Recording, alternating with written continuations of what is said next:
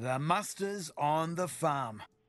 Brought to you by Southland District Council. Working together for a better Southland.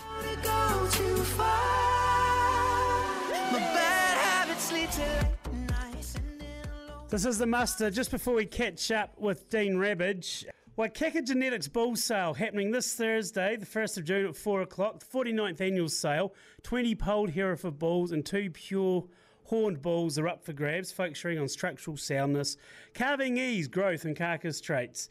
Um, Waikaika Genetics is the place to go and find them online regarding the catalogue. So that's happening this Thursday, the 1st of June at 4 pm, as we are in the midst of the bull selling season. Dean Rabbidge, good afternoon.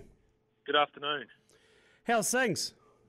Pretty good, actually, Andy. Yeah, they um, yeah, underground conditions are pretty good, and we're sort of cribbing a few days, pushing a bit of feed forward now. So um, yeah, we can't complain at all, really. You've just had a week on annual leave. You've come home, and I'll say you won't believe the growth. Yeah, that's right. I managed to go um, go bush for a week and, and, and get offline, which has been quite refreshing actually. But um, just coming home and finding stock and mobs sort of three or four paddocks away from where you anticipated them being is um, was a nice nice bonus really. Is it as good a feed as you've seen in the paddocks grass wise for May? Even better than last year? Uh, yeah, it probably is. It probably is. Um, we trickled a bit of urea on uh, in the late autumn with the maintenance for it, just to make sure we are going to get across the line, and it certainly um, paid dividends big time this year. It's um, yeah, quite nice to have so many options um, this early into the winter, really. Do you think you've had a proper hard frost yet? No, no, I don't think we have. Um, maybe down in, in, the valley floor, maybe a few corners that don't see the sun much may may have frosted off a little bit, but um, all the north face, no, it's still pumping along quite nicely. Well, you could argue that the weather doesn't really take a turn here in the south and gets that real cold spell until after the shortest day, which is the winter solstice, 21st of June. You reminded me of that not long after I started this program.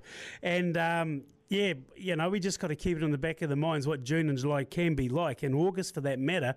But we just got to take it and take the W when you can, as far as what we've put up with lately. Yeah, exactly. So yeah, that's for that reason we don't start our winter crop until after scanning sort of that first week of July, so we can sort of maintain our pasture quality. I feel as though if we if we um, leave it growing for the whole of May now, we start to lose that good quality when we come to spread out after the finished crop and stuff later on. So yeah, but definitely it's always in the big circle and grow that winter doesn't start till the shortest day around here. Crops are still growing though, aren't they? Just speaking to Andy Dennis before, and he weighed them a couple of weeks ago, and he goes back in the paddock and Wishka, it's still going. Yeah, the kale's definitely um, still climbing up the fence post and getting over it now, and the Swedes are really starting to bulb up. So um, that's pretty, pretty cool to see. What breed of kale do you use, just coincidentally? Uh, we normally go Kestrel at five kilos um, of seed per hectare, just because most of it's being fed to the sheep, so it sort of retains a bit more palatability about it. Um, it does suffer if you get a wee bit of snow on top of it. It tends to snap off, but it's just the gauntlet we run. Um, but if we go, if it's for the for the cows, we might go regal or something that's a bit more um, thicker stemmed and a bit grows a bit higher as well. The cows seem to be able to chew it down. And you don't want better than the old ewes. You don't want the giant stalks hanging around either, I suppose, if you've got ewes on it.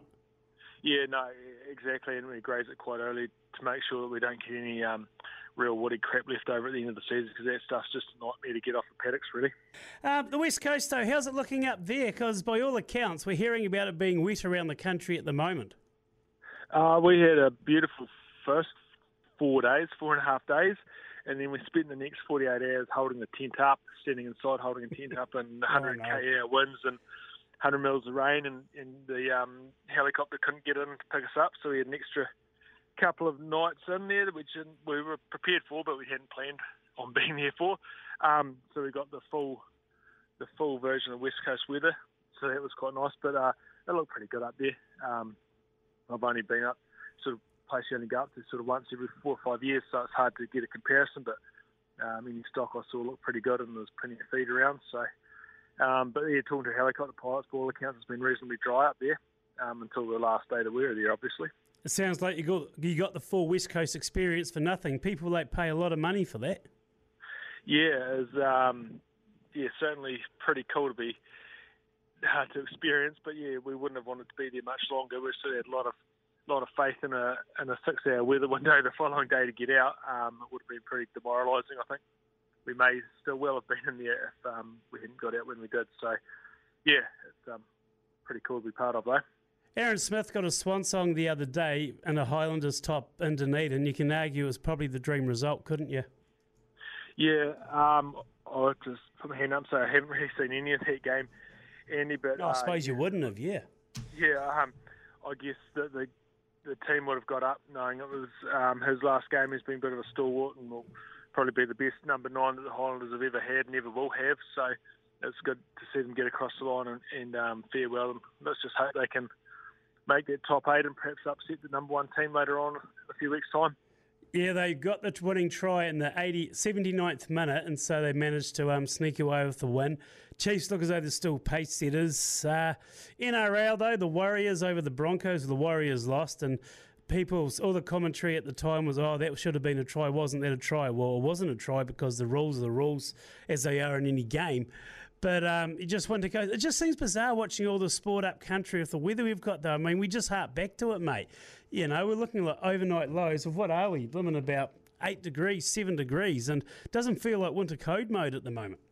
No, it doesn't, and it was um, good to see a good crowd at the Warriors, even though you did give away free tickets for filling out your census form on the way in, which is um, a story for another day. But yeah, uh, definitely no try at the end. You held them back for sure. So um, even a die-hard Warriors fan should have been able to see that. Absolutely, but nonetheless, um, yeah, going over to Napier and the Broncos as well. Much respect to them too. Saying thank you NZ on the back of their jerseys. I'm not the biggest Brisbane Broncos fan, but they do recognise what the Warriors have done. The Warriors have done in the bigger picture of the competition. There's only a couple of teams, the NRL themselves and the West Tigers, who are bothering to offer anything to the Warriors as a result of that too. And we look back at the COVID times too, mate. Gee, it's like three years ago it does. Um, it's been a long but fast three years, if that makes sense. Um, yeah, yeah, things are certainly changing. I think people are getting back to normality. Perhaps some of us got back to regarded what regarded as normality um, a lot faster than others. But yeah, you'd like to think things are just status quo now. Pretty much. Appreciate your time, Dean. We'll let you carry on. Thanks, Andy. Dean Rabbidge there, farming at Glenham. Um, not quite zinc weather today, but not far away from it too. This weather just continues, and yes, the tide will turn, but at the moment, every day is a day without. Every day like this at the moment is a saviour at the other end. Jamie King from Lake Oroco, he's up next. Monday afternoon, this is The Muster.